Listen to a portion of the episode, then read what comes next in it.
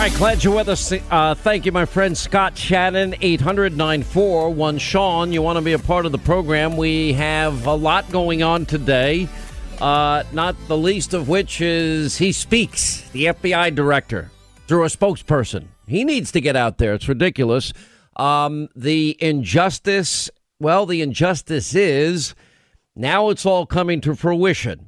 We know the Attorney General, we know Bill Barr and John Durham are doing a deep, deep dive. It is very revealing that John Durham has now hired more people. It is very revealing that the Attorney General keeps leaving these crumbs. No, we're not doing a report. This is an investigation, a criminal investigation. Uh, the president was spied on deep into his presidency. All of these things point to justice, equal justice under the law, application of our laws. Our Constitution means something to some people at the Department of Justice, and they're pushing. You know, one of the things I said last night about Director Ray, you know, how would you like to be remembered? Do you want to be remembered as the guy that protected the the the one percent that abused power, that were corrupt, that were involved in trying to influence, A, the outcome of election and undermine a duly elected president, what is really a soft coup? Um, or do you want to be the one that restores the F B I to its great self, which is the premier law enforcement agency in the entire world? Um, you know, just I, I don't understand. Where is the urgency to get this done?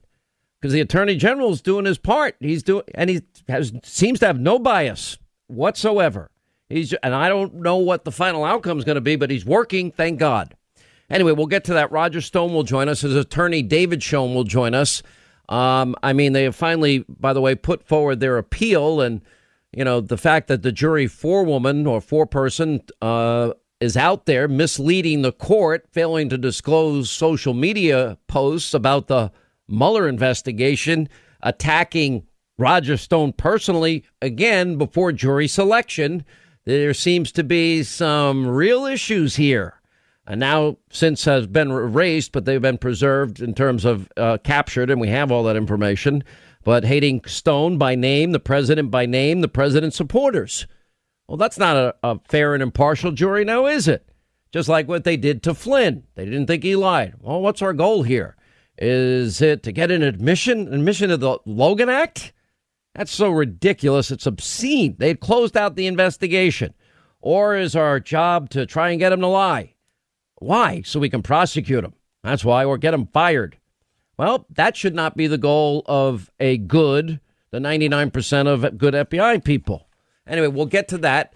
Um, you're going to meet and hear from a friend of mine who very early on, it's been a while now, got covid nineteen. I got a note from him. Uh, he's down in Florida. I won't mention the specific hospital unless he gives me permission. I didn't ask yet.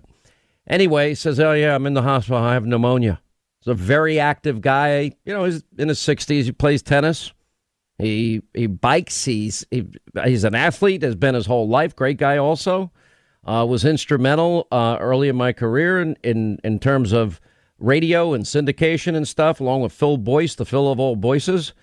And, you know, so anyway, t- I said, what? He goes, I have pneumonia. Okay. Uh, did they give you any medicine? No. He's about twenty-four, thirty-six hours away from intubation. The big story that nobody's telling you, all the talk about ventilators, if you got intubated, your odds at best were twenty percent you would survive. The ventilators were not where you wanted to be. You wanted to prevent it. I'm going to let him tell his story, and, and Um, Doctor Oz played a role in it, and his doctor will join us. That's coming up later in the program, too. Congressman Steve Scalise, how do we open the country and open it safely, which is where I want to start. It's never a good day if Joy Behar is saying anything good about Sean Hannity, and I want to make sure everybody understands my position on this. Now, let me first say that the most idiotic, frankly bordering on obscene uh, restrictions have been the state of Michigan and Governor Whitmer, you know, the one that, you know, believed the was part of the I Believer crowd, but now gives Joe Biden an instant pass. Hypocrite. You know, the idea that drive-in theater petitions, uh, you know, those outdoor theaters, you know, have to petition to reopen. Why? There were people are in their car. Uh, you know, you can sit distant in a car and watch a movie. They closed Michigan state parks and, and parking. I mean, dr- draconian. I mean, it got so ridiculous there. I mean, and it still is. Now, one of the worst jobs outside of the New York area in the country was Michigan. They did a they were not ready for a thing, and it was mishandled from the very beginning. And like in California, and I see that Governor Newsom is, yeah, he's listening. He sees the crowds in Huntington Beach. He sees that the sheriffs are not going to enforce is you can't walk on the beach ridiculousness. Um, and so, oh, um, uh, yeah, we're going to make California ready to begin reopening. He's not stupid. He did a much better job than a lot of other governors, and I give him a lot of credit for his handling of it. But he did want to enforce it if he could, not going on the beach and some other stuff. Uh, the public's demanding it. The public is watched. This is my theory. The public is has taken all of this in, all the data that they can stand, frankly, and they've come to their own conclusions, and they're making their own determination as to what is or is not acceptable risk for them and their families. Now, I personally, because I love my audience, I want to caution you that this, had the president not done these things, starting with the travel ban, it was ten days after the first coronavirus case identified in America. I mean, it's incalculable. How he did that, it's miraculous. It would have been dramatically worse. We would have been that much more ill prepared. You know, nobody knew that New York had nothing. Nobody knew that. That's New York's responsibility. That's not the federal government's responsibility. And remember, you had the dopey mayor of New York, March second through fifth. Everyone should go out on the town. Here are my recommendations. And Governor Cuomo, oh, we're not like those other countries, and we got the best medical system in the world. All right. He didn't. He, he wasn't prepared. And they, they that's when the screaming came for Donald Trump to bail out New York. In comes the the the hospital ship, the Comfort. In comes the Javits Center. In comes other hospitals around the New York area, three thousand beds at the Javits Center. In comes the conversion. In comes all the personnel, all the ventilators. Nobody didn't have a ventilator that needed a ventilator. All the masks, gloves, shields, gowns, uh, and medicines. Yep, Donald Trump did it. Somehow, you know, they still give that the, the New York government. It was an epic fail. It was an epic fail in, in Michigan, too. Now, I'm looking at this stupidity here and, you know, this, you know, it's like War and Peace, what they put out here in terms of draconian measures that are so over the top. The people of Michigan are saying, no, we're not doing this. This is dumb. And a lot of it is dumb. And they put all these, you know, all of this in writing to the point where I, this is how insane it gets. They, in the state of Michigan, they said attorneys do not constitute critical infrastructure workers, thus may not leave their homes for work. Okay, what if they're the only three people in the office and it's five thousand square feet? Uh, that's dumb. People are smarter than that. And this is my, my admonition is for the sake of others, you know, it's only temporary. I would wear, I'm going to wear the mask if I'm out for any period of time till the whole thing is over. And I don't care what people think, but it's not even for me.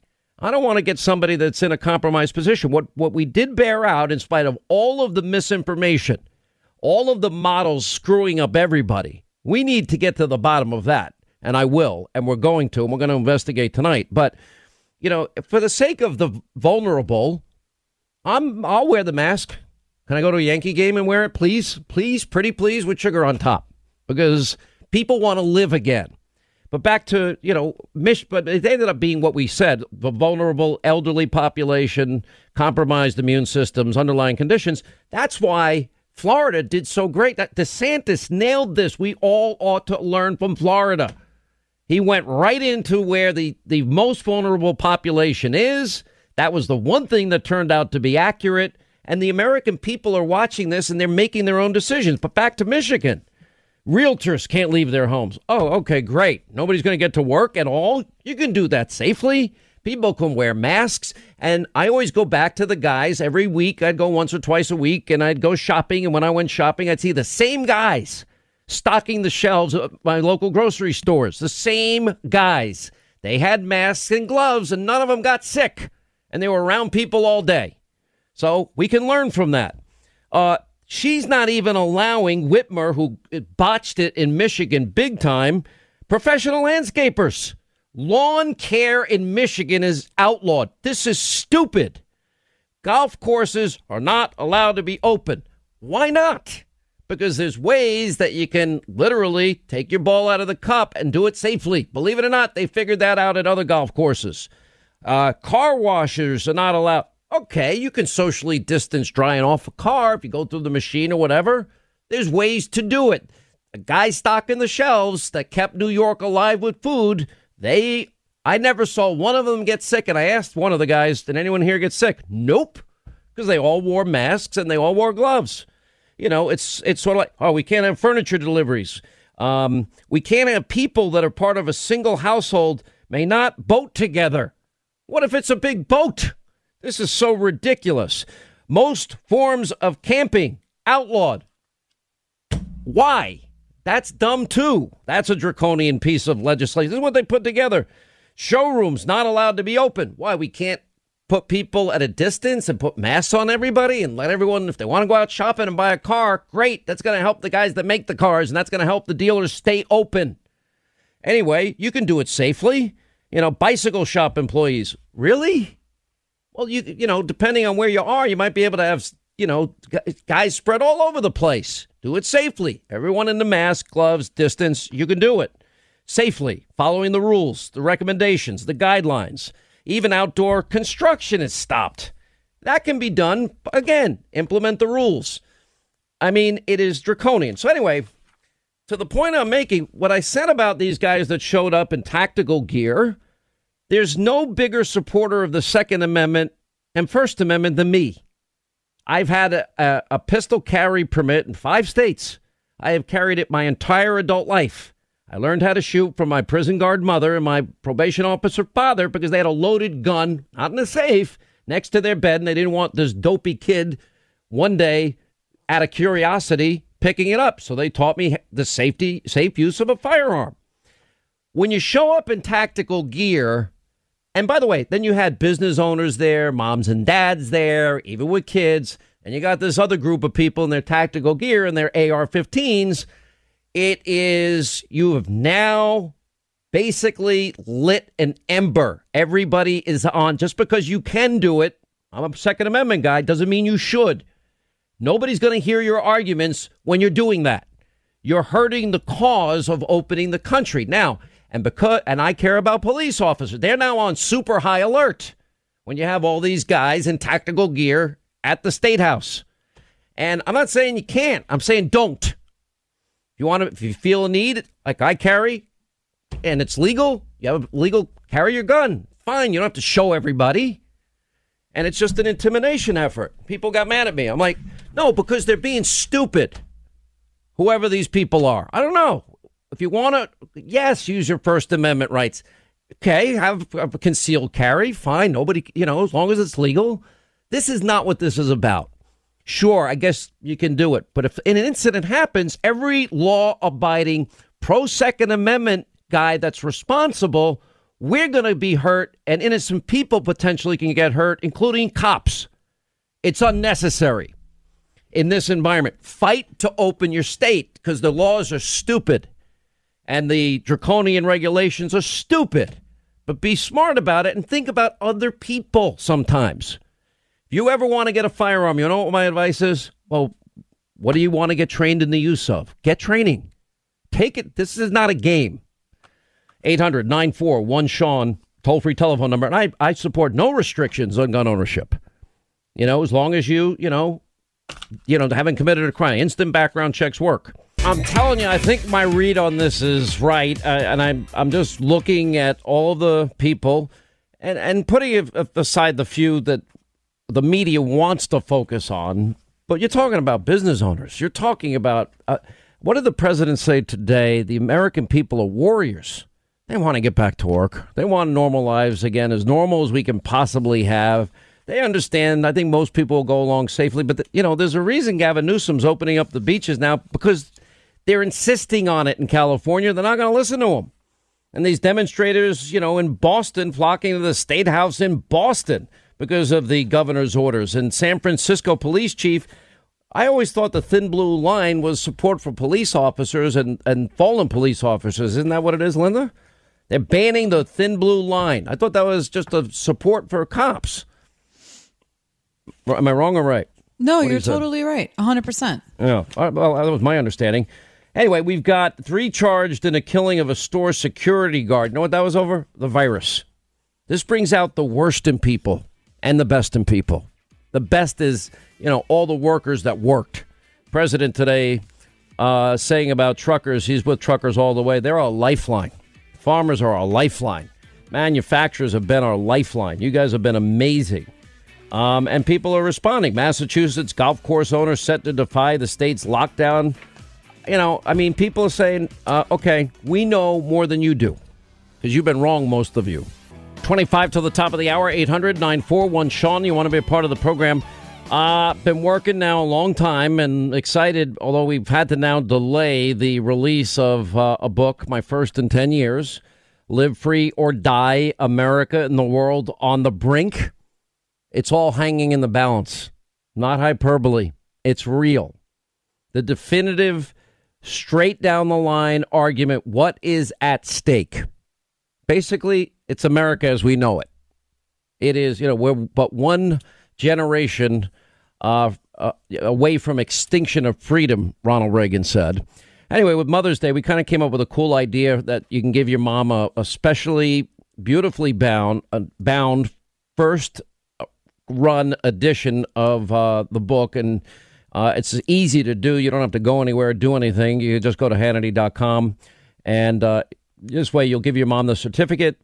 The week of release, they'll get the first copies, and they'll get the first edition copy, which we're proud of. I um, mean, I mean, I mean, I know you're, you're, you know, again, we're going to keep telling people about this. It's an awesome gift.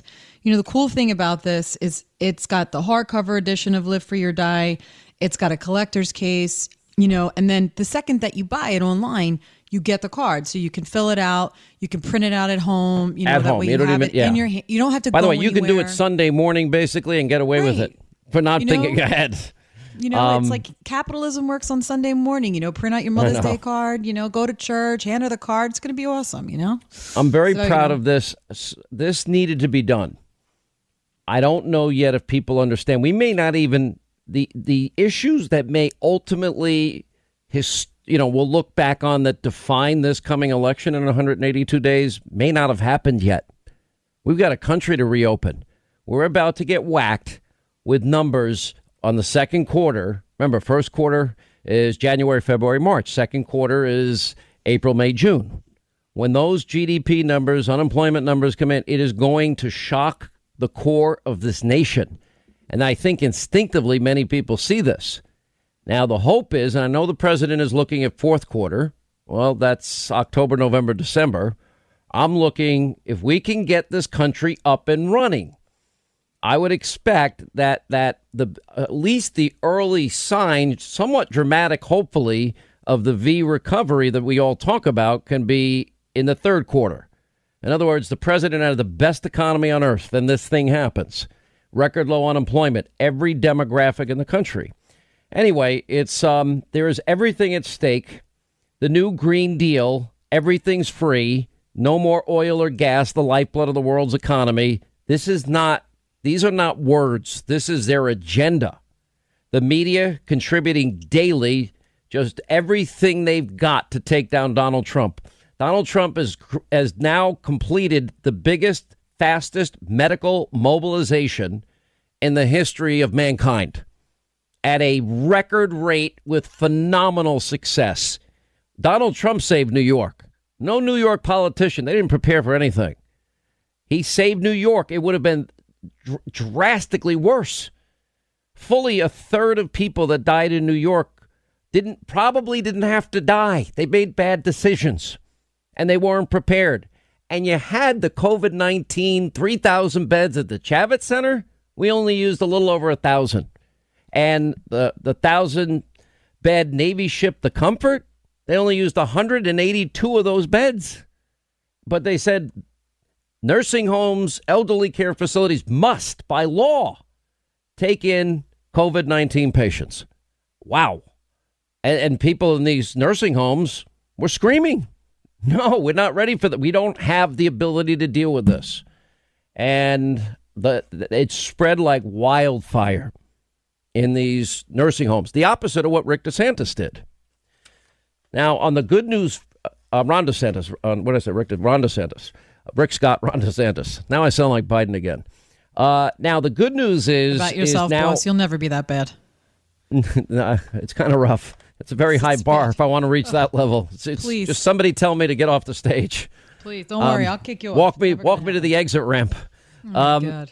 Anyway, the patient count in Nassau County. There was one Saturday, Linda, I think I, I think I texted you. Probably. And I called everybody. I had all my medical friends in hospitals in New York City and Long Island. Long Island, though, what happened is everybody left the city, and they all went out to the suburbs.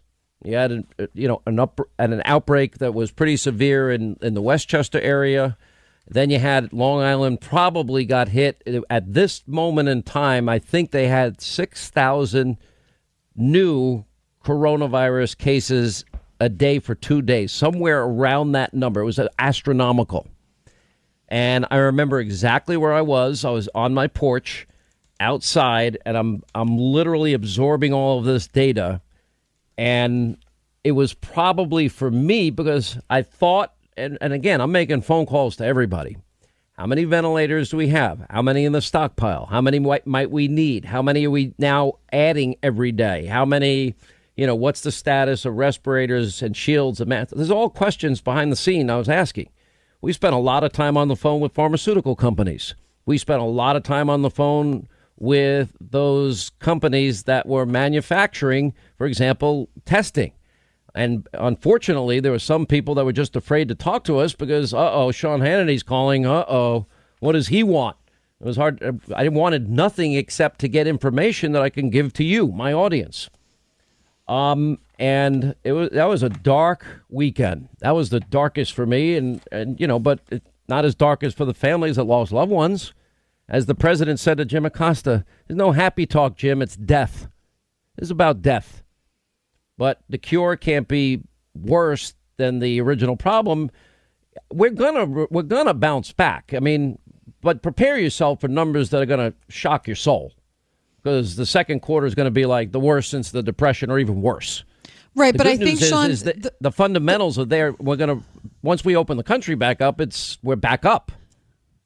But I think the thing that you and I have been talking about a lot here is the legislators that are fighting us on reopening the country and doing it smartly and safely and using all of the P P E and being wise and making decisions. You know, this is this nation is based on freedom and our civil liberties and, and making good decisions. Well, so that's now why we I said these... you have to protect those from the beginning. Civil liberties, Correct. Medical privacy, right, and constitutional rights. So, you know, we can't do what they did. For example, we love our friends in Israel. Israel, we had the I D F guy on last week. I mean, not one I D F soldier got contracted the virus and died. They only less than three hundred people in Israel died. But they also were tracking people that tested positive. Right. Go ahead. Finish your point. Right. There's a little bit. There's a little bit of that contact tracing. And of course, that also gets into our Fourth Amendment and our privacy rights. And, and, you know, we need to be careful of that. And I think, you know, really where I'm at right now. And I've been talking to a lot of our friends on Capitol Hill. Hold on a second. Hill. Say talking again. I've been talking to our friends on Capitol Hill. And, you know, I've been asking, I'm like, listen, I'm going to make a movement here and I'm going to start reaching out to folks. And I'm going to say, OK, so if you support keeping your state, your constituents at home, unable to keep their businesses open that they've had in their family for generations, people that have had restaurants, garages, you know, uh, hardware stores, whatever it is for years and years, you know, and now you're saying, no, you can't open because you don't know how to do this safely. OK, well, you, Mister Legislature, you, Mister Congressman, you, Mister Senator, then are not going to take a paycheck either. Because if I can't feed my family, then you can't either. Now, you right, stay at dr- home listen, and they you shouldn't don't make get a paid. Paycheck. Nancy Pelosi's hiding out in her multi-million dollar gated community mansion. Right. Um, and Maybe I'm Nancy saying, should forgo a few. Maybe she can keep the pints yeah. that she has. You know, just skip a few ice cream breaks. Just thinking uh, about yeah. it out loud. Donald Trump doesn't get paid. He donates right. his salary. He donates his salary. Correct. They're not going to do it. You know, these governors. But you know something? Here's the other part. They're going to come back, and from the from the safety of her multi-million dollar mansion, when she ought to be working and getting on her private jet, making a big carbon footprint back to Washington again. Mm-hmm. But here's the here's the problem. They're never going to do it. Donald Trump's out there every day, and they sit there. This is what they're. This is where they're going next. The country, all these states that live within their means, that.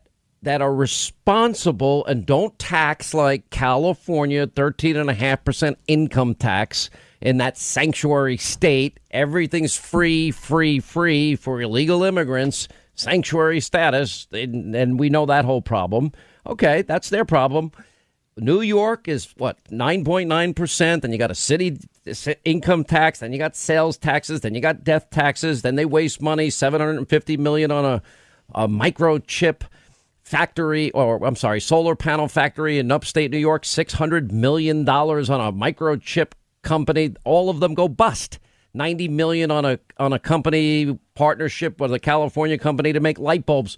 New York State blew it, and they never bought the ventilators that their own task force said to buy. New York City's task force said to the mayor, buy these ventilators. He doesn't even know where the five hundred are that he sold off at auction.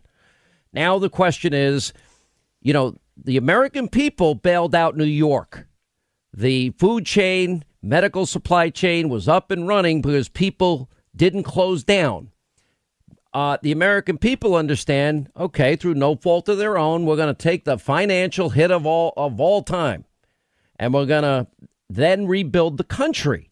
But the problem is they're going to want to balance their budgets off the backs of states that are fiscally responsible. Now, I say this to my own detriment, because New York is going to lose population like they have been, probably now at a more accelerated pace. If you leave California with a U-Haul and you go to Texas, it's around twenty-five hundred bucks. If you leave Texas and go to California, you're doing U-Haul a favor. You can get the return trip for four hundred bucks. That tells you everything you need to know.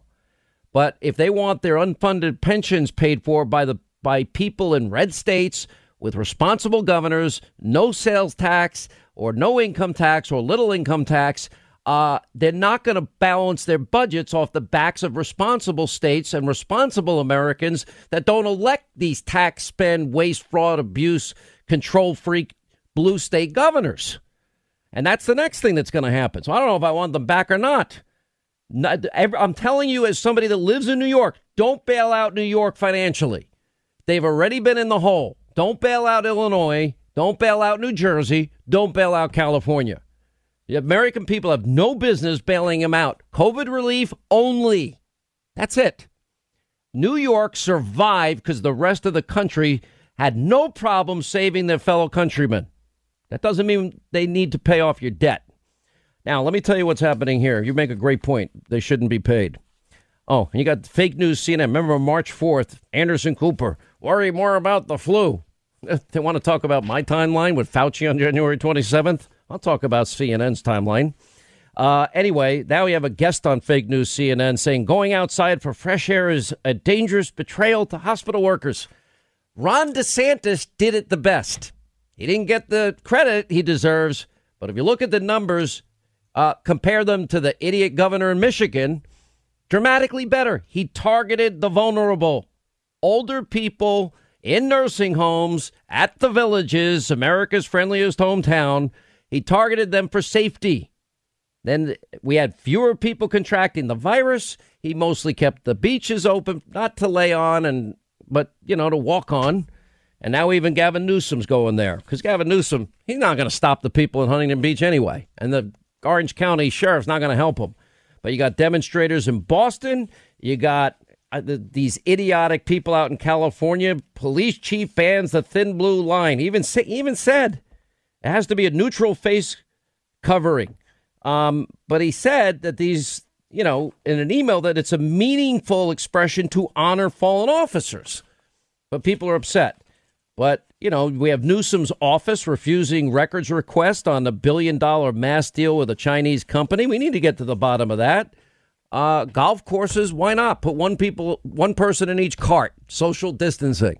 And when you're on the green, stay away from each other. Wear a mask. There you go. Uh, but, you know, the media you know, all they want to do is bludgeon Trump. Now it's like, well, if we keep it closed long enough and things are bad enough, might people might consider the ever so slow and confused Joe Biden. Biden couldn't do, do what Trump has done here in a million years. Um, but I will say this, because I love you, my audience. I've seen the worst of this for the sake of the the people that Ron DeSantis protected. I'm going to, if, if I'm around vulnerable people temporarily, whatever, or will be around them, I'll wear the mask for their sake. I will, because I wouldn't want to live with myself, because I've seen what it does. And I know, and, and for those that say the shutdown never should have happened. Now, there's, you know, we were all given crappy information, and that in and of itself needs to be investigated. The Chinese lied to the world. I don't blame Anthony Fauci for saying on February twenty-ninth the risk is low. I don't blame him. We were, we didn't know where these models came from. They were predicting two and a half million dead Americans. If the president didn't act with the travel ban, quarantine, subsequent travel bans while they were impeaching him and not talking about corona, um, it would have been worse. It, it's incalculable. President didn't get uh, take control of New York and build all the hospital beds and get all the equipment. New York, it would have been three, four, five, six times. It's, we can't calculate such a thing. But so for the sake of others, I'm going to follow the rules. My choice. I'm just going to do it for the sake of others, knowing that old people, compromised immune systems, underlying conditions are at risk. I'm going to do it for them because I like being around old people. They're smart. Um, and I want to protect them. We love our elderly. So as you go about your openings and your walks on the beach, you know what? Wear the stupid mask. It's only temporary. That's my advice to you. Do the social distancing thing, but we're opening the country. It has to open, but do it safely. All right, hour two, Sean Hannity Show. Glad you're with us. eight hundred nine four one Sean. You want to be a part of this extravaganza. Uh, in a second, I'm going to introduce a friend of mine and his doctor and Doctor Oz. Look, we've all debated the issue of remdesivir. We know Fauci's feelings. One of the things that, you know, Doctor Oz always said that I paid very close attention to, you go to war with the army you have, not the army you wish you have. And I don't want to turn this into another analysis debate, which we've gone over ad nauseum on hydroxychloroquine.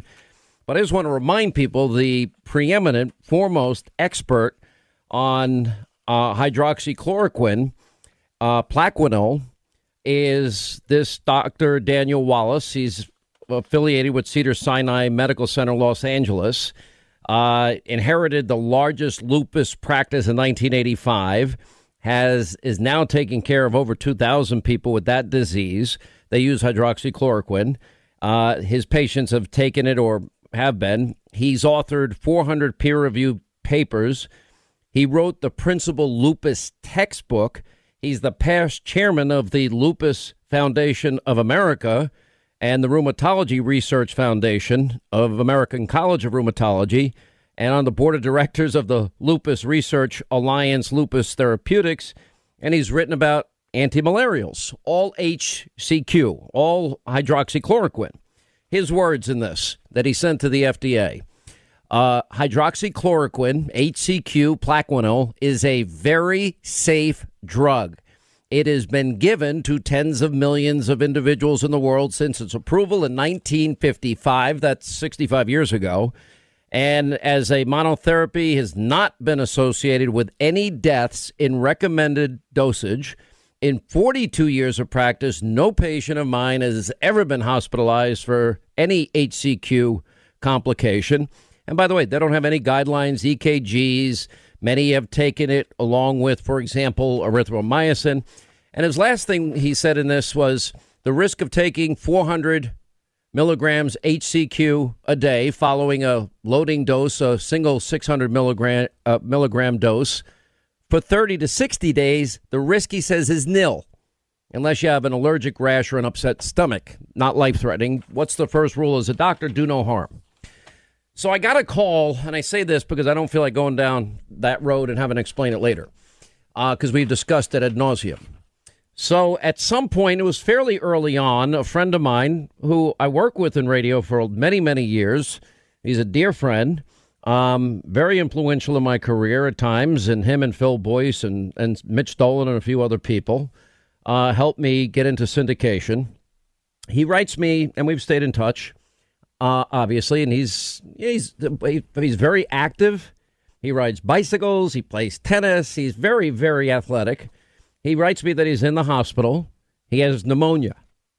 I didn't see it immediately because I was busy that day. Then I see, I'm like, I had well, like a five alarm fire went off in my head. And almost immediately I was like, he's got COVID. It turns out he did, but the test hadn't come back yet. We didn't have the iterations of testing that we do now. Um, I instantly called him, wanted to know everything.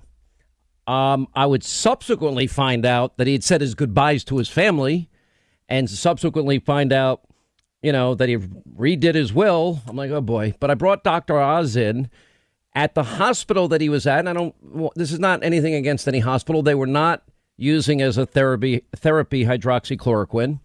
Um, but anyway, John McConnell is my friend. He's on the line. Doctor Gene uh, Pascoe is on the line. He is the doctor, is an amazing guy I've gotten to know. Doctor Oz is with us. Um, how you feeling?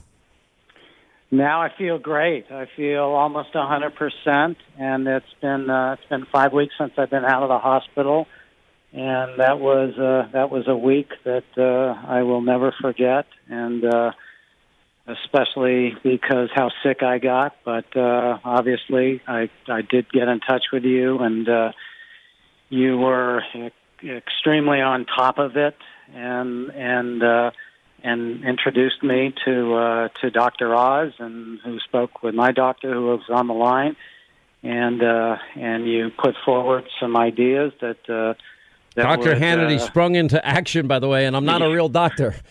Uh, well, you you obviously were well ahead of it from an from a knowledge standpoint, and uh, I was just a guy that got sick and didn't really know what to do. I didn't know you had said your goodbyes to your wife of, what, thirty-six years. I didn't know that had happened, John. You didn't. I didn't find that out till I heard an interview you did. Yeah, it was. It, that was actually uh, uh, two days later. I had. Uh, I got to the hospital on a Wednesday. I met Doctor Pascoe shortly thereafter. Um, that night, I was during the time that I was there, and uh, through Friday morning, I was getting sicker, sicker, and sicker. And Doctor Pascoe came in Friday morning, and he said to me, and I think the, the term you use, Doctor Pascoe, is you're decompensating. And uh, you said that uh, the next move was I would be taken to I C U and put on a ventilator. And yes, it was at that point. He had called my wife. I called my wife. And, you know, it was terrible to, you know, you say the things that you have to say with, you don't want to say goodbye, but you. But at the time, the uh, the prospects of the ventilator weren't uh, weren't very good, and uh, yeah, that was that was pretty rough. But uh, but as he will explain, as they got ready to take me to I C U, I fell asleep, and when I woke up, which was an hour later, I felt that. This was and after you took the first dose of hydroxy, which was the which was the afternoon before. Doctor Yeah. Doctor Pascoe uh, uh, uh, gave it to me uh, Thursday afternoon. And he made it happen, which I give all credit, and I'll introduce down Doctor Pascoe, and then we'll bring in Doctor Oz, who's a hero in this, too.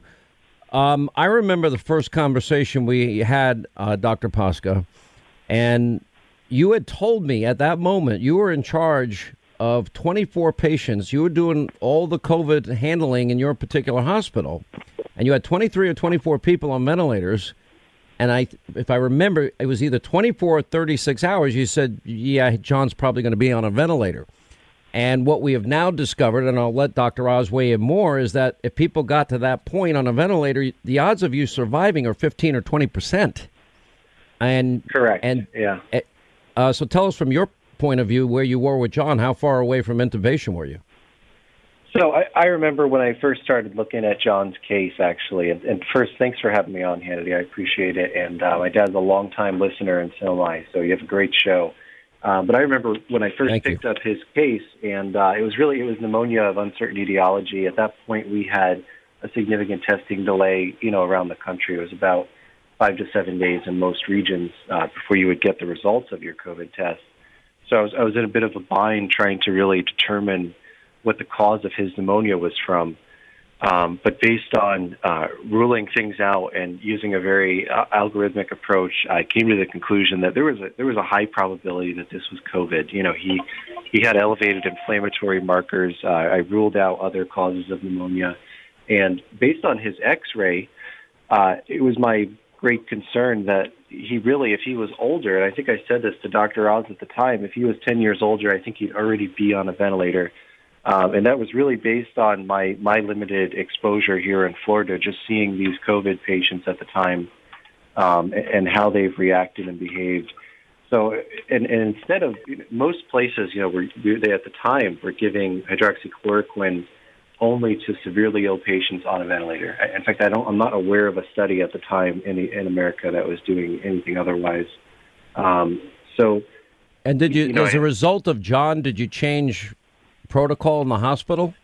We did not change protocol. Um, you know, the protocol does remain essentially the same in that it's basically uh, something you can consider. Um, but that being said, you know, I think that um, in his in his case, a lot of other cases, uh, the, the original question put forth by the France data was when we started early, people seemed to do really well.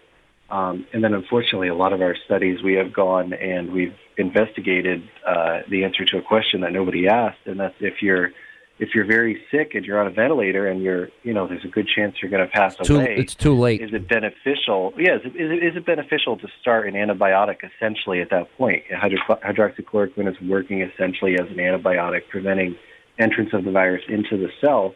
And, you know, I, I use a, a quick example to this. It's like if you had a serious infection and you were told that you were in kidney failure and you're going to need dialysis or you won't live, but we want to start this experimental drug, um, and it may cure the infection. And you know, you're going to ask, are, are my kidneys going to be better? And no, probably not. They're, they're probably not going to mm-hmm. recover. So, you know, unfortunately, we're starting hydroxychloroquine late, and I think that's really the the underlying uh, question I have. Obviously, we don't have data back yet to determine if we have the French study clinical efficacy. That's true. Um, it's very promising. Um, the thousand patient case series with excellent results. Mm-hmm. Uh, I mean, I think that's fantastic. Um, I'm really optimistically waiting for a good randomized control trial, uh, which I think Vanderbilt University uh, is. Oh, yeah. By the way, that's something that we, we discussed often, Doctor Pascoe, and that we, we all yeah. wanted that, but that takes time, and we didn't have time at the time. And, Certainly. you know, the first, I think that what I loved about Daniel Wallace's, Doctor Wallace's, you know, the, the, the do no harm question was addressed by him, and he's the foremost expert. Let me bring in Doctor Oz. And I've been telling people, this guy doesn't sleep. He makes phone calls around the world, getting the best information, what's working, what's not, what's working, what's not. And on top of it, then he's getting calls from people like me, annoying him. I need your help here, here, here, here, and here. And he was there every time. Um, uh, and I know you remember John's case in particular, Doctor Oz. John, I'm glad you're doing well. I remember the case vividly. Doctor Pascoe, I would applaud you because uh, you went out and studied the scenario. This is back in March, everybody. I mean, it's a different world. We we just didn't know what we were dealing with, and uh, desperately trying to find solutions in, in, in any place you could get them. And doing our homework, and Doctor Pascoe and I and a bunch of other physicians are doing the exact same thing, just calling everybody, you know, kicking the tires in every concept. And none of us knew if, for example, hydroxychloroquine could work or not. I had the same question you had, uh, Sean, that you brought up over and over. Was it safe? Um, we, we we know that combined with antibiotics in critically ill people in the I C U, they seem to be having heart problems. Um, but used as rheumatologists have used it for decades, and malaria patients have been using it, or people want to avoid malaria for decades, it doesn't seem to have A, a negative profile. There was just a piece I was looking at that's about to get published, I'm hoping, nine hundred fifty thousand patients uh, covering this. I, uh, you know, countries like Turkey, there was a big piece in C B S News on Turkey using hydroxychloroquine as their first-line therapy when people get ill. And then they add, if, you, if you're sick, they give you antibiotics. If you're sicker, they give you antivirals. I mean, they, they ramp it up. Uh, is it good or not? We don't know. We're all desperately waiting for that larger randomized trial. The smaller trials that we've had have been uh, mixed, but uh, certainly there's the supportive data in two of those trials from China. So the question then becomes, what do you do with the person in front of you in, a, in an I C U, like John, who you don't want to have to put a breathing tube in. We know the mortality rates in folks who got intubated is high. And so looking for any solution that's out there, this seemed like one that might make sense. And I got to hand it to you guys. You you tried it. And you know, whether it worked or not, I mean, no one's ever going to know the answer to that question. But we've all been inundated with calls from people who think it helped them. And I'm as anxious as everyone to see the results of these trials, which I'm hoping we'll get in the next month. Well, I, I want to get the, but we were saying at the time, of course we want clinical trials. We all like that. But I do think that Doctor Wallace of Cedars-Sinai is the foremost premier expert in terms of the one big question is, will it hurt? And he said the but word nil. That's right. We, we, we have more data than that. We have over a thousand patients in the University of Minnesota yeah. trial who have been randomized to get hydroxychloroquine or not. And the data safety group, that, you know, the organization, the academic group that says, is it safe? Are we doing harm? Said, no, you're not doing harm. Keep going. So we have lots of people, even in randomized trials, who aren't getting into trouble with just hydroxychloroquine used early in the course of illness. So that's the place where we've heard positive feedback from France and from these trials in China also. No no complications related to hydroxychloroquine, oh. in, a, in addition to decades of experience. sixty-five years. Doctor Oz, I'm going to let you go because I, I, you, you were just great. I want everyone to know you went. It was twenty-four seven for you, and your level of commitment to help, to, to work with whatever army we could piece together, not having the ability of a clinical trial, um, I'm convinced saved lives, um, and I want to thank you for that. Doctor Pascoe, if you can stay, John, if you can stay, we'll continue on the other side of this.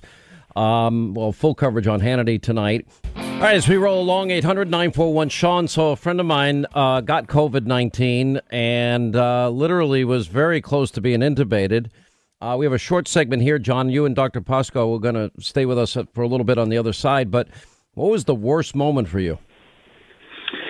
The worst moment was when, after Doctor Pascoe came in uh, to tell me that uh, I was being moved to I C U, that uh, I needed to be on a ventilator, and uh, having to call my wife, and then uh, and then my sons after that. That was oh. that was pretty hard. That you know because I, obviously. Well, I know your whole family, and, and they couldn't see you. Uh, did you did you say goodbye? I mean. Yes. Yes, I, I, I did to my wife and my older son, and, and but but but also to say, look, things things will work out. It'll be okay. But you know, if if if not, I I'm, I love you. I'm proud of you. And and then I called my youngest son, and I, it has been his job throughout me being sick to make me laugh. So hmm. I never got to do that. By the way, I could I could have predicted that. It's knowing your kids. All right, stay right there. Uh, Doctor Pascoe, we'll get back to you, I promise, on the other side of this. Unbelievable, scary. And it has something to do with the reopening. And I'm going to address that when we get back on the other side. Glad you're with us. Hannity tonight at nine. All right, twenty-five till the top of the hour. Huge news on the deep state and new information on General Flynn. Uh, and we'll check in with Roger Stone and his attorney, uh, David Schoen, and... Uh, guess who's under fire? The corrupt, compromised, congenital liar, because he won't release the interviews that he's hiding because it'll show that he's a liar at a very high level. And now Republicans are fighting back. Uh, we'll get into all of that. We have the latest on the race for twenty twenty uh, and much, much more. But we continue. A friend of mine, this goes back to March, sends me a text. Uh, I have pneumonia. I'm in the hospital. Somebody I've known for decades. And I went into full panic mode, to be very blunt, because by this time, look, I was very dubious, dubious of this thing. On January twenty-seventh, I first had Doctor Fauci on. The next day, I followed up with a panel of doctors. I talked to the president about it in the Super Bowl interview February second, had Doctor Fauci back Feb- February tenth. And it was what really stood out to me is that, okay, we first identified corona in China on December thirtieth as something with a, a virus with pneumonia-like symptoms. The first case in, well, we, then we identified corona January seventh. The first case in the U S, January twenty-first, identified case of corona in the U S. Uh, it's May fifth. It's not that long ago. Uh, the president's travel ban, an incredible call ten days later. And he was called every name in the book for it. Uh, and that was on January thirty-first. I mean, uh, unbelievable. And then, you know, even February twenty-ninth, Doctor Fauci, who I love and respect. Remember, we were all lied to by China. The models have been atrociously wrong. And it's scandalous at this point because, you know, two and a half million people are going to die. And then it's one hundred eighty-five thousand. Then it's sixty thousand. Now it's one hundred thousand. I mean, it's ridiculous. We need to understand, how did they get everything so wrong? Doctor Fauci said on February twenty-ninth, the risk is low. He even said in March, March ninth of all days, that, you know, young, healthy people can go on a cruise. I'm not faulting him. We didn't know everything that we know now. At this stage, when my friend John McConnell, I'm going to bring back up in a second, told me that he had pneumonia, I freaked out because by that time I'd, I'd been reading too much and talking to too many doctors. And I knew instantaneously that this was likely COVID. Anyway, with the help of Doctor Oz, they were able to uh, get a treatment plan that did include hydroxychloroquine. Um, and his doctor, Dr. Gene Pascoe, is on with us. And, uh, John, you were explaining that you were told you were going on a ventilator in the next twenty-four hours. And uh, the survival rate is about fifteen, maximum twenty percent if you went on it. Um, did Doctor Pascoe tell you that part? Or he, we might not no. have even known that. No. Well, I, I was aware of it, but Doctor Pascoe uh, from the get-go was extremely positive, and he was a cheerleader for me, and he was very communicative about what my condition was and when I was getting worse. And uh, he, you know, he said to me as he introduced this as the as the next move that I'm healthy, I don't smoke, I'm in great shape, and all of that stuff to say that you're going to be fine. But, you know, obviously I was reading at that point everything I could when I could about uh, about the virus, and I knew, as my wife did, as my kids did, that the ventilator was not a great option for most people. And you have no underlying conditions, and you're not overweight, you don't have a compromised immune system, you're an athlete, you've been an athlete your entire life, you still play a lot of tennis and bike riding. I mean, you're you're in great shape. You're you wouldn't be in that category that you would think this would potentially take your life. You know, well, that's what Doctor Pascoe was betting on, was just all the exercise and, and trying to stay fit and, and keep weight down, and all of that would make a difference. And uh, but, you know, e- either which way it was, he made the decision. I believe that, that, and yes, Doctor Oz was very much a part of this, but it was Doctor Pascoe's decision. And mm-hmm. I tell you, and I and I truly believe, had he not made the decision on my behalf to give me the hydrochloroquine, I don't think I would be here today. Doctor Pascoe, I agree with Doctor Oz. You showed amazing courage, openness. Again, we were, this was early on. We were all grasping for straws and treatments. And I think Doctor Wallace, you know, once we knew there was no harm, as the president was saying at the time, what have you got to lose at that point? What, what is the percentage of people that you were caring for when they got on a ventilator that survived? Doctor Pascoe, you there? We might have lost Doctor Pascoe. All right, well, we'll get him back on the other line. You know, it's scary, John. Like, for example, I'm looking in New York. I compare Florida and Ron DeSantis, and you, this is not really even political. And and Governor DeSantis was attacked because of spring break. But what he did do that we should all learn from, because in we have a very high elderly population in Florida. People go to retire there. You're one of them. You're, you're rich, though. You got to retire very young. Um, and the best, but he targeted the villages and elderly care facilities and long term, long term assisted living facilities. That's where they put all their energy and focus, which was the elderly population. And that's one of the things that actually ended up being true, although we went through waves of, well, maybe it is impacting young people. Maybe it's not. And like, for example, this just broke on the A P, New York State. It's even worse because, again, he had three thousand beds at the Javits Center. They converted it to COVID nineteen capabilities, just like the Navy hospital ship Comfort. They used only a little over one thousand of the three thousand beds, manned by the by the federal government, by the president, built by the president, all the all the equipment donated by the president. And they, they used very few of them. And then March twenty-fifth, they literally put out an executive order mandating that these nursing homes and elder care facilities take on COVID nineteen patients. Well, now we found out today that that there were seventeen thousand, uh, one thousand seven hundred previously undisclosed deaths at these nursing homes. And that in New York State, again, the opposite of what Ron DeSantis did. Ron DeSantis has the best numbers of anybody in the country because he targeted the elderly population and the vulnerable. four thousand eight hundred thirteen people died from COVID nineteen in New York State nursing homes since March first. And this is this is an epic fail on top of not buying the task force recommended number of ventilators and telling people March second, the governor and mayor, oh, we're, we're safe here. The risk is nil. And the, the mayor telling people, well, here are my recommendations to go out on the town. Do we have Doctor Pascoe back? Doctor Pascoe, you there? Yes. Yep, I'm here. So sorry about when you, that. What is the percentage of people that when they got on a ventilator were able to survive it? So I, I, I probably am not allowed to give you specific numbers, but what I can say is that um, I, I'm pretty sure our numbers are quite a bit better than eighty percent, um, and, and I would attribute that primarily to um, an excellent medical staff, uh, Doctor George Mitchell, director of I C U, um, really prompt care uh, by the nursing staff, and uh, forward-thinking uh, by our Cleveland Clinic Hospital, setting everything up and giving us the ability really to do well. But I think our numbers are quite a bit better than uh, twenty percent survival, but I can't I can't really go into Doctor Pascoe, I got to tell you something. That those are the best ventilator numbers in the country.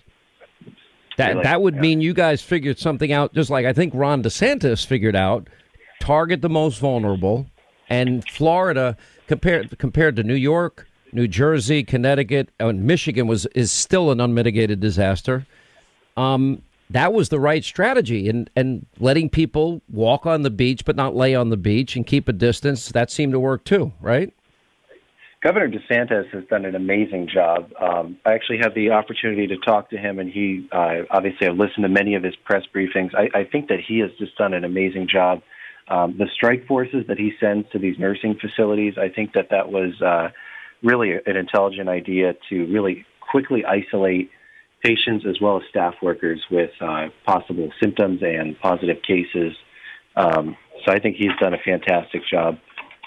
So we could really learn from Florida, and maybe you're a hospital too on the ventilator issue, but we can learn from Florida. I mean, it is dramatically lower in terms of con- the number of, of people that contracted the disease, the number of, uh, of the mortality rate, all of it.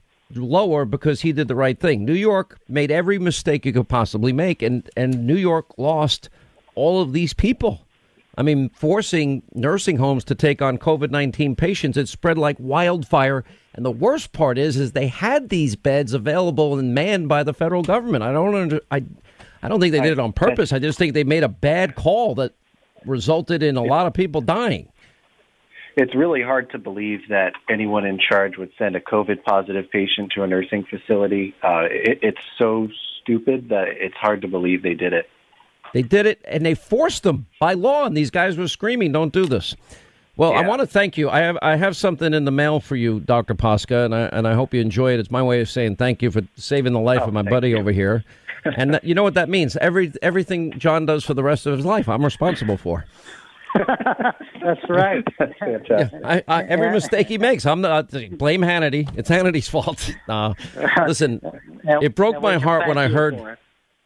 it broke my heart when I heard that you had made that call. I didn't find out till later when Michael Harrison interviewed you at Talkers dot com, and I'm like, he didn't tell me that part. Yeah, we uh, we did, but it's all good now. And thank you for your help, Sean. Doctor Pascoe, thank you for your help. I would not be here if not for you guys. Well, I'll tell you, I had a call with, I called your better half during this, and she was, I mean, she couldn't even talk to you. She couldn't come see you. Your family wanted to come see you.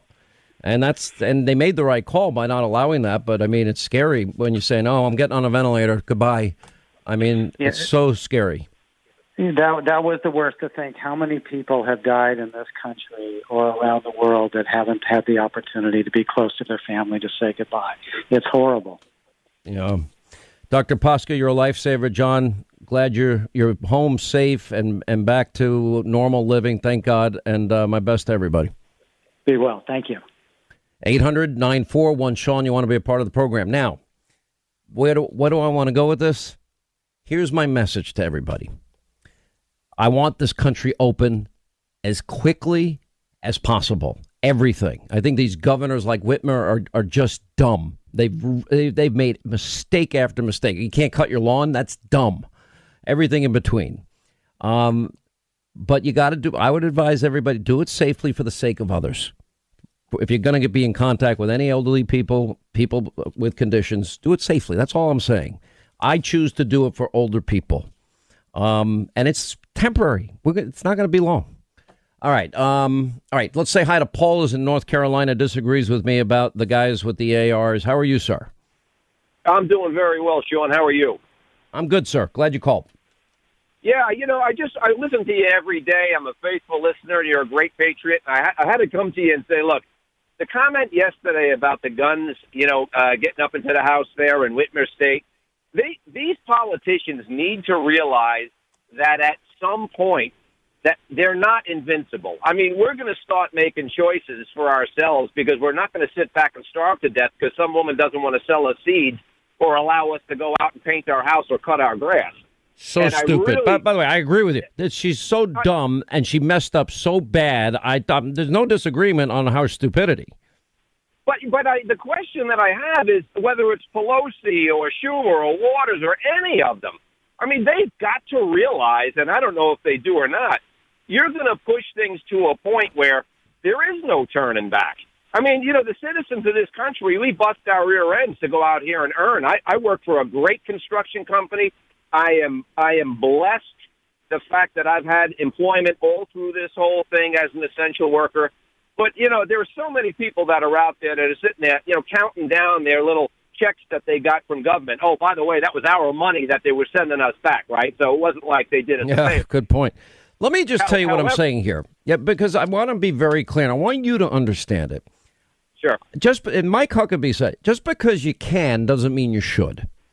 We're not at the point. Look, we better get this country up and running. And we now know, I believe, we have a lot of information that we didn't have to open it and do it safely. That's why, you know, the mask, the plexiglass, you know, the hands under the, the little opening in the plexiglass to get your manicure. I, and I'll apologize to Governor Kemp. I didn't think that could be done at this point. You can. I think, you know, we'll know soon enough. Um, right, right. But all I'm saying is we're not at the point of a revolution here. You know, you have, you know, small business guys, families at this thing protesting freely. I'm a big supporter of free speech and a big supporter of the Second Amendment. The problem yeah. is when these guys show up in full tactical gear and their A R fifteens, they become then the focus. And we're not even discussing opening up the state and opening up uh, or getting rid of these draconian issues. And once you show up in force like that, it changes the entire atmosphere. Cops are now full on adrenaline rush. You know, innocent people are there. You could make your voice known. And if you have a right to carry, then carry concealed. You, you could protect yourself. That, to right. me, was a, a, an unnecessary, I'm not saying illegal, an unnecessary intimidation effort. And if something, God forbid, happens, guess who's going to, we're going to be debating the rights of all the law-abiding Second Amendment and gun owners. Don't you agree? Yeah, but I think what's happening there, Sean, is that you've got people that are out there that they clearly say in their own mind, we've got these politicians who are employees of ours. They and suck. Clearly, I'm not, listen, vote them out of office. I hear you. Open up carefully, safely. I'm not dis- dis- disputing it. All right, I got your point. Uh, Roger Stone, we get back. Coming up next, our final news roundup and information overload hour. And it's my strong opinion that the forewoman of the jury, the woman who was in charge of the jury, is totally tainted. When you take a look, how can you have a person like this? She was a anti-Trump activist. Now, how can you have a jury pool tainted so badly? It's not fair. What happened to him is unbelievable. They say he lied. But other people lied, too. Just to mention, Comey lied. McCabe lied. Lisa Page lied. Her lover Struck. Peter Struck. Lied. All right, that was the president. Uh, now with the, well, now we now know. What were they doing in the case of General Flynn? They were saying about General Flynn, well, what is our goal here? Is our goal an admission uh, to get him to lie to so we can prosecute him or get him fired? No, the goal of any honest, which I think is most F B I agents, the vast overwhelming majority of F B I agents, is the truth and justice. It's not a competition. Uh, and, of course, we now that case, all of that has been revealed. General Flynn was innocent. We had George Papadopoulos on yesterday. He, too, they withheld exculpatory evidence. He was innocent. Uh, we have the case of Paul Manafort. Had they not gone forward in this case, his case was dead, and it was put to rest. They they dragged it out from the dead uh, because they wanted to get Trump. It was political, a persecution. Uh, then in the case of Roger Stone, well, you have a very unique set of circumstances there because uh, it was a process crime. And twenty-nine guys in tactical gear and frogmen, oh, and C N N cameras, show up at Roger Stone's house in another pre-dawn raid like the Manafort case. Why? Because they wanted to make a show of force. Um, now we f- go through a trial, and what do we find out? The jury foreperson had written on social media how much she doesn't like Roger Stone, Donald Trump, or any of Donald Trump's supporters. I thought we had the right in this country, constitutionally, fair, impartial jury. Well, Roger Stone never got that. Roger Stone never deserved the pre-dawn raid with C N N cameras and frogmen in tactical gear, twenty-nine guys. But it happened. If we don't get to the bottom of all of this, what have I been saying now for three plus years? I have been saying we don't have equal justice under the law, equal application of our laws. If we don't have the rule of law, then you might as well take your Constitution and shred it because you're not going to have a country anymore. Now, to the credit of Bill Barr, and it appears Prosecutor Durham, uh, we are getting to a lot of truth here. Well, the problem is the judge finding out that the head juror in the Stone case Um, was obviously abusively biased, and this was not an impartial jury. Well, the judge still refused to vacate the guilty verdict. Um, that is a travesty of justice. And just like General Flynn, well, Roger Stone used to be a fairly well-off guy. He's now broke. Uh, General Flynn had to sell his house. He can't pay, afford to pay his lawyers. And then they threatened to send his son to jail. And like the soldier he is, he's like, so you want me to lie or you're going to put my son in jail? He dove on the sword for his family. After all, this shouldn't happen in America. Roger Stone is with us, and we have civil liberties attorney, former uh, board member of the Alabama Civil Liberties Union and friend of the show, David Schoen, is now representing Roger. Uh, welcome both of you to the program. Thank you. Thank you, Sean. Roger, um... I did send you an occasional note during all of this, but knowing everything I write is basically taken by people that shouldn't be reading it. I have to be careful in anything I do or say now. Um, but I felt I, I watched this unfold and I'm like, this can't happen in our country.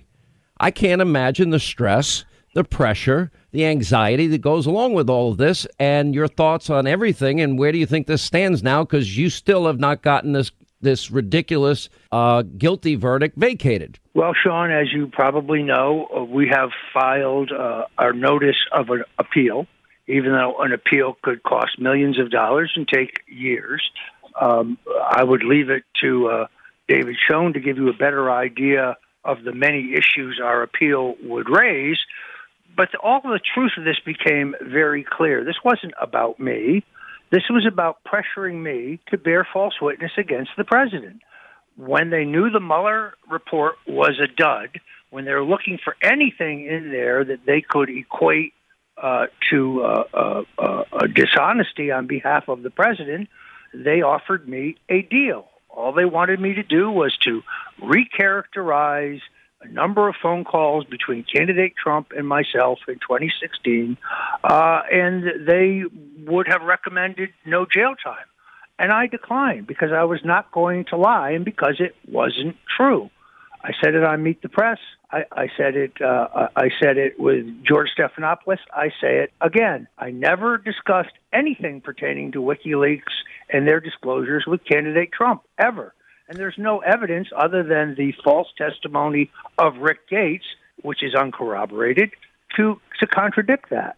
So it was really all about getting the president. They, these people, the same people who set up General Flynn, who was a great American hero, in my opinion, the same people who set I agree. By the way, the same people are the same people who tried and un- unfortunately failed to set our president up. Uh, David, you're as good a lawyer yeah. as I know. Um, how is it possible the judge allowed this verdict and and didn't reverse it after finding out this this obvious bias and hatred of Roger by the jury foreperson, who I would have thought Uh, would have had to disclose uh, before any trial uh, during jury selection? I, I don't think we've even scratched the surface of how bad this juror misconduct was in this case, frankly.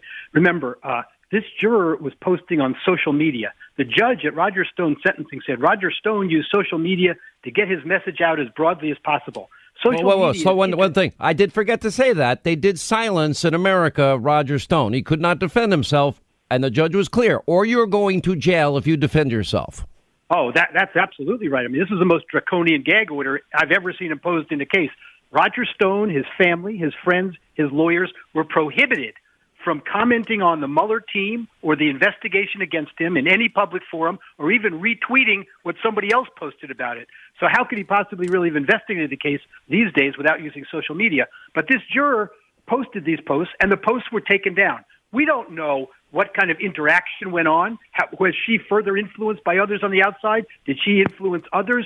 I don't think this was handled properly at all in terms of the hearing into the juror misconduct. That's only one of the issues in the case. You know, you said earlier, uh, this was, I, I will say, this was simply to get President Donald Trump. How could this happen in this country? This is the hallmark of an Andrew Weissman who led this team, um, threatening family members. Well, it wasn't Mueller. He didn't know who Fusion G P S was. Uh, yeah, as right. the guy, as, as as it was revealed during the hearing, that's not a trick question. Um, right. And he didn't know that Jeannie Rhee was Clinton's attorney. Okay, he wasn't there for this. Right. So, so let me say this about you. Raised, that last point is very important. Jeannie Rhee was the lead prosecutor in Roger Stone's case. She was part of the Mueller team. Jeannie Rhee was a lawyer partner at WilmerHale Law Firm in D C. So was Robert Mueller, and so were three other members of the team: Zebley, Quarles, and uh, Zebley and Quarles. In any event, plus Jeannie Rhee. There's another lawyer at WilmerHale named Nicole Rabner, who was Hillary Clinton's advisor when Clinton was in the White House. All of those people were partners at WilmerHale. Jeannie Rhee and WilmerHale represented Hillary Clinton and the Clinton Foundation, and Justin Cooper was represented by Aaron Zebley, also of the Mueller team, in the email scandal investigation into Hillary Clinton's emails and the Clinton Foundation. According to the judge at Roger Stone's sentencing, Roger Stone, the underlying conduct here was an effort to get Hillary Clinton's emails from WikiLeaks. Whether that's true or not, that's what the judge understands the whole theory of prosecution in this case to be. How on earth can you have a Mueller team, all of those partners, including Mueller himself, from the law firm that represented Hillary Clinton and the Clinton Foundation, now prosecuting Roger Stone? They still owe the duties to Hillary Clinton and the Clinton Foundation. And when Robert Mueller said before the congressional hearing that he didn't know when he hired her that Jeannie Rhee represented uh, uh, Hillary Clinton and the Clinton Foundation, the question should have been, are you aware that your firm, where you're a senior partner, and now has returned to that firm, represented Hillary Clinton and the Clinton Foundation? And the fellow sitting next to him, Aaron Zebley, represented Justin Cooper, who apparently admitted breaking the mobile devices that conveyed those emails. So that's how far this has gone. And the judge said flat out, Roger Stone is not charged with or convicted of anything to do with Russia collusion or even lying about it. So what was the Mueller team doing in here, given their mandate? You know, you raise a lot of great questions. Now I want to get to the heart of, we know that they tried to get, and they did eventually threaten General Flynn's son because they wanted him to lie. K T McFarland has said as much. She reiterated that again last night. Roger Stone, you're telling America that they gave you a narrative, and if you would have agreed to tell them X, Y, and Z about Donald Trump, you would have been given a get-out-of-jail-free card. Is that true? That is absolutely correct. Uh, I can tell you the exact date. It was July twenty-fourth, twenty nineteen. But let me add the kicker. They also implied that if I did not agree, they had the option of uh, superseding charges, adding additional fabricated counts against me. It's important people understand that the reason we know that Andrew Weissman actually wrote my indictment, I was arrested at six a.m. At seven a.m., January twenty-fifth, the special counsel's office blasted a copy of my indictment to the entire media world, and they posted it on their website. But they forgot to remove the meta tags that bear the initials of Andrew Weissman. There is uh, the culprit. Now, interestingly, uh, uh, the judge had no interest in this because my indictment was not unsealed by a federal magistrate till nine thirty a.m. So the dissemination of it at seven a.m. was not legal. Doesn't matter. There are different rules for different people in our two-tiered system of justice. I don't, you know, I, I just want people to understand how breathtakingly corrupt this is. At every level, everything, David, you've been a part of our ensemble cast. Everything we reported about, well, Clinton, the emails, deleted bleach bit, the dirty Russian dossier, that they knew it was unverifiable. They used it anyway. They illegally premeditated fraud on a FISA court. They were warned repeatedly not to use that information. It was never verifiable. Now it's debunked. And then you look at the corruption here with Roger, General Flynn, Papadopoulos. Manafort's case was totally, completely, and utterly closed. And by the way, I hear he's not in good health in jail. And people want him to rot in jail. And then they're saying, well, if you ever got a pardon, and I don't know one way or the other if anybody would do that, then they would go after him on state charges, so he would have to rot in jail. That's how sick this has all gotten. Yeah, yeah, you're one hundred percent right, and you've been one hundred percent right on these issues from the start. You're the only one who's been talking about them for the last couple of years. People questioned you at every step of the road, and at every step of the road, you've come forward with the facts to prove just how corrupt this is, the, both the agenda and the methodology. And, and it's not coincidental. These are people, including Weissman, who've been at this kind of thing with a, what the a chief judge once called a myopic view of his Brady violations. You understand that the F B I had to rewrite their guidelines on dealing with uh, cooperating witnesses, confidential informants, because of the conduct of Andrew Weissman and his team in the Eastern well, District of New what York. Are they, now, he's a, now he's getting paid over at uh, the uh, Conspiracy Channel, M S D N C, these, you know, state-run T V. All right, stay there. We'll continue more with David Schoen, Roger Stone, uh, Steve Scalise at the bottom of the hour. Uh, big states that want all the money to bail out their unfunded pensions and their big deficits and all their debt. No, COVID relief only. And let's open up the country safely. Uh, as we continue with Roger Stone and David Schoen, his attorney, Roger, where do you go from here? And, and I'll ask both of you in the minute and a half we have uh, left here. You're broke, right? You don't have any money. Uh, I'm uh, literally destitute. Uh, I uh, the Bureau of Prisons delayed my incarceration, my surrender date, by thirty days. Uh, I am uh, sticking to the home confinement, obviously, because of COVID nineteen, uh, and I am praying fervently that the president, uh, as an actor of both act of both mercy and justice, will either commute my sentence or pardon me. Otherwise, I will go through the long process of an appeal, uh, and my lawyers, including David, who's with us, are very confident that we have many strong issues on appeal. David, I'd like to see this man get his life back. Uh, he's lost three-plus years of his life. Can you get there? We got twenty seconds. I want to see him get his life back and his freedom back. There are two ways it could go. The government could concede that they did the wrong thing here and confess judgment in a sense. But I think Roger Stone ought to be pardoned, and it should be sooner rather than later, with all due respect. He's got to get his life back. That's the only I don't disagree, but I'd like to see this thing vacated and thrown out on its own also, on the merits, right, David. But, but, right, but but but that's a, but the pardon is at least a check on the lawlessness and sends a strong statement that that's not how our government operates. Um, well, the idea of sending him to prison during in my opinion, stuff, everybody here needs a pardon. That's my humble opinion, yeah, but nobody's asking. Um, I, Roger, we're praying for you and your family. Hang in there. God is great. You'll be fine in the end. I believe you're tough. You've you've fought this hard, and I believe justice hopefully wins the day. Uh, got to let you both go. Uh, eight hundred nine four one Sean. We got an awesome Hannity tonight at nine. When we come back, the House Republican whip, Steve Scalise, as we continue. There's no win, just so you know. There's no great win one way or the other, but I'll tell you where there is a win. We're going to build a country. I did it once. Two months ago, we had the greatest economy in the history of the world, the best employment numbers we've ever had in history, right? I mean, everybody agrees. Even C N N agrees with that one. But I will say this, we're going to do it again, and that's what we're starting. And I view these last couple of days as the beginning. We're going to build the greatest economy in the world again, and it's going to happen pretty fast. Our country wants to open. The governors, it's in their hands, but our country wants to open. And you see what's going on. They have to open. And the people of our country should think of themselves as warriors. Our country has to open. President today calling the American people warriors. He's right. We're going to rebuild the greatest economy again. He's right on that, too.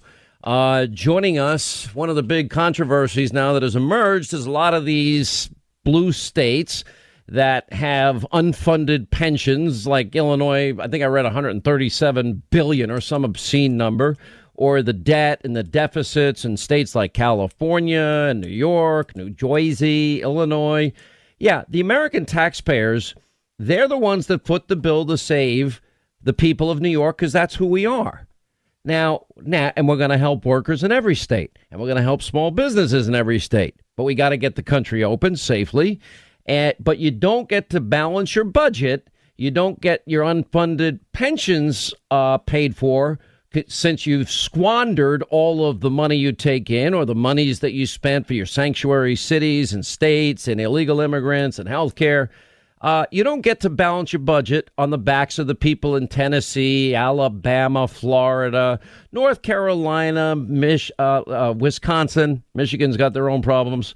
You don't get to. No, countries that have been fiscally responsible are not going to bear the brunt of of people in these dark blue states electing horrible people that tax and spend and regulate to death. Congressman Steve Scalise is with us, Republican whip, Louisiana's first district. Uh, sir, welcome back. How are you? Doing good, Sean. Good to be back with you. Hope you're doing well also. Uh, what's going on?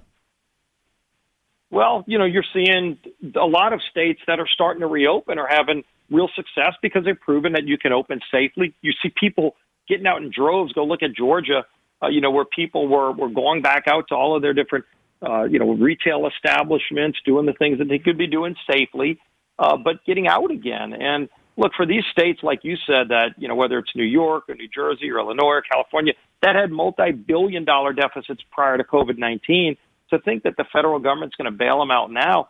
You know, the best way to solve your state's problems is, number one, to look in the mirror and say, why, why were you failing in the first place? You know, why is everybody from New York moving their businesses to California, to Florida, and moving their, you know, their jobs to California, I mean, to Florida and Texas?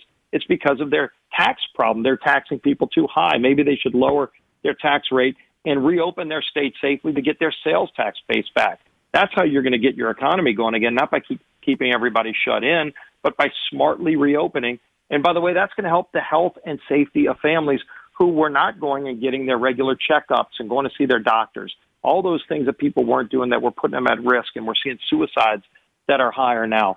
Uh, so we've got to be focused on the full health of our country, including our economy. And uh, that's that's something that deals with the quality of life of people. We want our quality of life back. People are smart. People know what they need to do to take precautions, but they ought to be able to start safely getting back out again, Sean. I agree. And it's you, the key word is safe, safely. Look, I mean, I understand this is going to be short term. Louisiana, you guys were on the bubble there for a little while. You did a great job of, of getting in there quickly and, and stopping this in its tracks. I give your state a lot of credit, and, and the president helped a lot.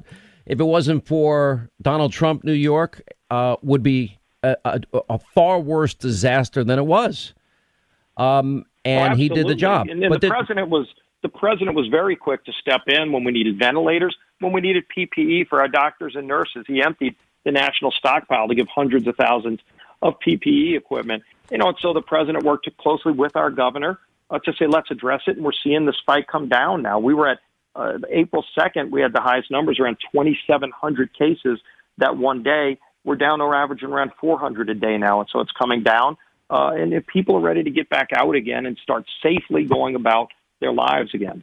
And, you know, look, and I'm looking at some of these other states, and I'm looking at some of these draconian laws that are being put in place. Michigan's the worst case in point, right? I mean, you know, Michigan was all over the map, and I'm reading all the these different things that they're putting out there. I'm like, what the hell is going on in Michigan? I mean, you know, you have there, for example, you know, stores fifty thousand square feet. They got to limit the number of customers inside at, at one time. Only four customers per thousand square feet. I mean, you can't you, you can't stay open that way. The rent alone. Right, their governor has shown, yeah, their governors have shown, shown the extreme side of how not to do it. You know, when you have some governors out there showing how you can smartly do it. And Gov- Governor know, Ron DeSantis, learning. I'm telling you, Ron's DeSantis did job, the best yeah. job. He killed it. Yeah. yeah, Ron's been doing a great job. You're seeing other governors that have figured out how you can do it safely. And and by the way, every industry is working through this as well, and people are sharing best practices. And you're watching some businesses have the little temperature gauge that you put in front of somebody. You don't even need to touch them, and you know their temperature in two seconds. And if they're over one hundred degrees, you tell them, you know, whatever, whether you're COVID or the flu or something, go back home and get better. But everybody else can be safely getting around again, and that's what you're seeing. And we need to see more of it. And by the way, Congress ought to be leading the way, Sean. Uh, the fact that Speaker Pelosi uh, at the last minute canceled Our, our session this week, we should have been in doing things like holding committee hearings at safe distances. You can be ten feet apart, having a hearing on holding China accountable. You know, why they don't want to hold China accountable, I don't know. Uh, you know, you, you I don't know why. At, I don't know how they get away with not showing record. up for work. Everybody, you know, all the people no, that no manufactured the medical equipment, the ventilators, the respirators, the masks, the shields, the gloves, the gowns. Uh, the medicines, that they never shut yeah, down. The meat packers are getting back out. Our farmers have been out. Of course, our doctors and nurses are on the front lines. You got the people at grocery stores. The president is out there every day working. The president and vice president and the every coronavirus day. task force are out there every day working. And Pelosi says, you know, Congress can't go back to work. And maybe because she wants to sit in her house in front of her fridge and just run things on her own without working with other members of her own party, you know, because A O C and the socialist left are so far pulling her so far to the left. But Congress ought to be leading the way, not the last ones back. And and so we've been very vocal. Well, I know Kevin McCarthy, myself, have been very vocal saying Congress ought to be showing how to safely get back to work. And there's absolutely there's ways to do it. The Senate's back in, for goodness sake. Yeah, I mean, great point. Um, I, you know, she could make a big fat far carbon footprint, get on her private jet out of her gated multi-million dollar mansion home with designer ice cream and expensive freezers.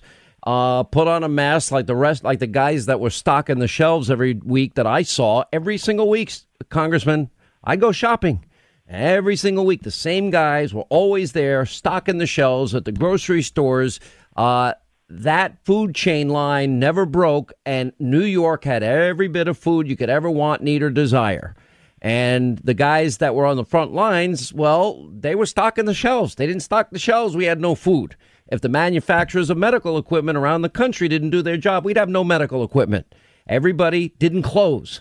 They stayed open, and it saved New York. That's the answer. Right. And they're showing safer protocols, too. You know, you can learn from the best practices of other people that are doing it. At the grocery stores, they put up the plexiglass to protect the clerk that's checking you out. And, you know, more and more people are wearing masks. And, again, you can do all this safely. I go uh, to the self-checkout lines, Congressman. Down is not acceptable.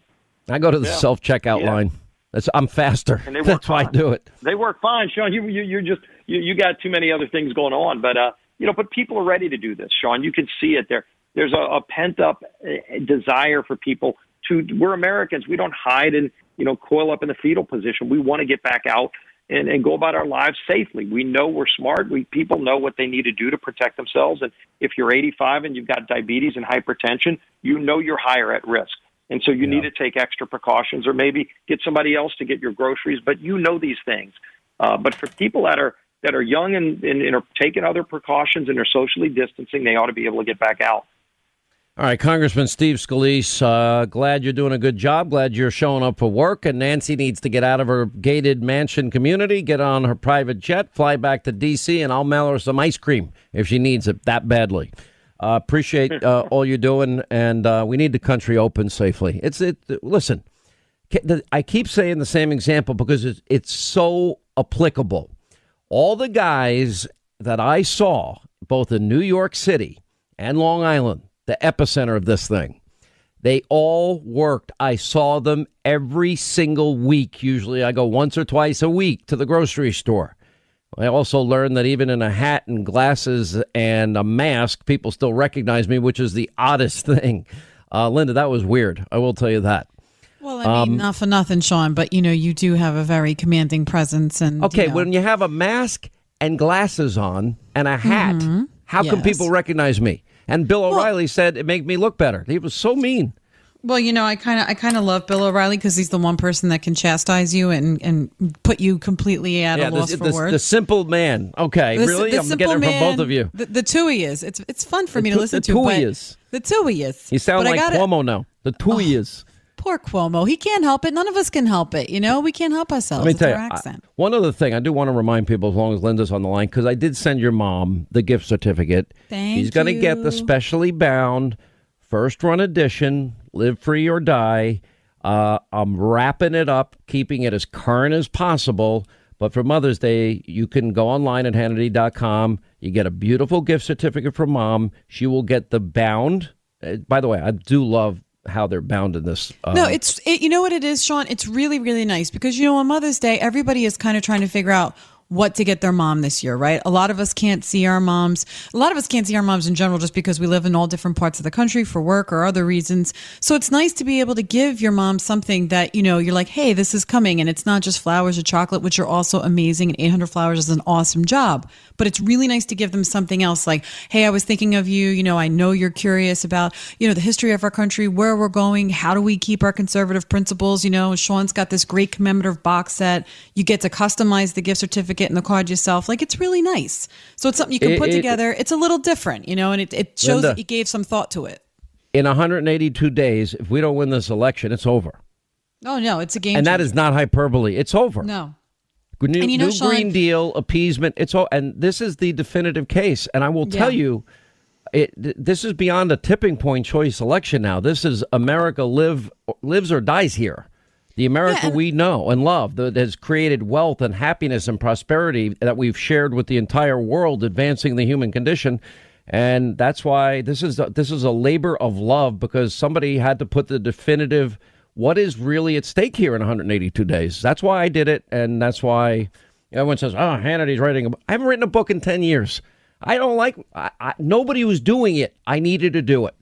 Yeah, That's and it. Enough for nothing, Sean, but you're putting it out there. You're saying, hey, you want to take a look at what it feels like not to be able to get paper towels or Lysol wipes or hand sanitizer. This Correct. Is what it looks like. This is what socialism is, folks. This was your wake-up call. Now you need to realize it's not a right or left issue. This is an American issue. So get it together, get with the program, and remember what we're based on, what we're all founded on. We can agree to disagree, but there's literally no discourse left. You know what I like? Put up, on a, so put up a poll that... I want to know if people liked it, because I finally gave the final okay on the cover. I hope people like it, because that was I spent a lot of time on that for the first time ever. But yeah, well, if you, you go to the link to buy this for Mother's Day, you can see the cover. It's gorgeous. It's really, really nice. And they could take a look at it, and I could put that on the poll, and you can take a vote. All right. eight hundred nine four one Sean, if you want to be a part of this extravaganza. Hey, one thing I will say, and that is that we all want to, you know, we all want to save money. Linda, what I always say about money. Money, money is freedom. It's freedom, right? And wasting money is just dumb. You know, people say, why do you like Walmart so much? Because you you get the same crap and you save money. You know, it's not crap. You know what I mean? You go shopping and you get the best deals at Walmart. And it's and the other thing is they got everything. The super Walmarts have everything. Costco's, Target. I love those stores. But you know what? I want to say one thing before we go into the in, into the end of the show here. You make a very good point that, you know, we need to, you know, get out there and save our money and be smart, which is what Pure Talk is doing for us. But one other quick point that you made with Scalise I thought was really important is we need to we need to let all our small businesses be able to do this too. If we can trust, you know, our big box stores like Walmart and Target and grocery stores to trust their employees to do the right thing, then our small businesses, our family owned and operated, they got to be able to open the, their doors too. Th- this sort of like piecemeal out who gets to make money and who doesn't, it's not okay, and it's not the American way. All right, that's going to wrap things up for today. Hannity tonight, nine Eastern on the Fox News Channel. As we push to reopen the country safely, well, what can we learn? The state that did it the best was Florida. Highest percentage, elderly population, they got it right. They targeted the vulnerable. They targeted the villages, the nursing homes, long-term long-term care facilities, et cetera. Ron DeSantis, as we reopen. Also, Senator John Kennedy, uh, Louisiana. What can we learn from there? Jim Jordan's brutal note to Director Ray. All coming up. Set your D V R. Hannity, nine Eastern, Fox News. See you tonight. Thanks for being with us. Back here tomorrow.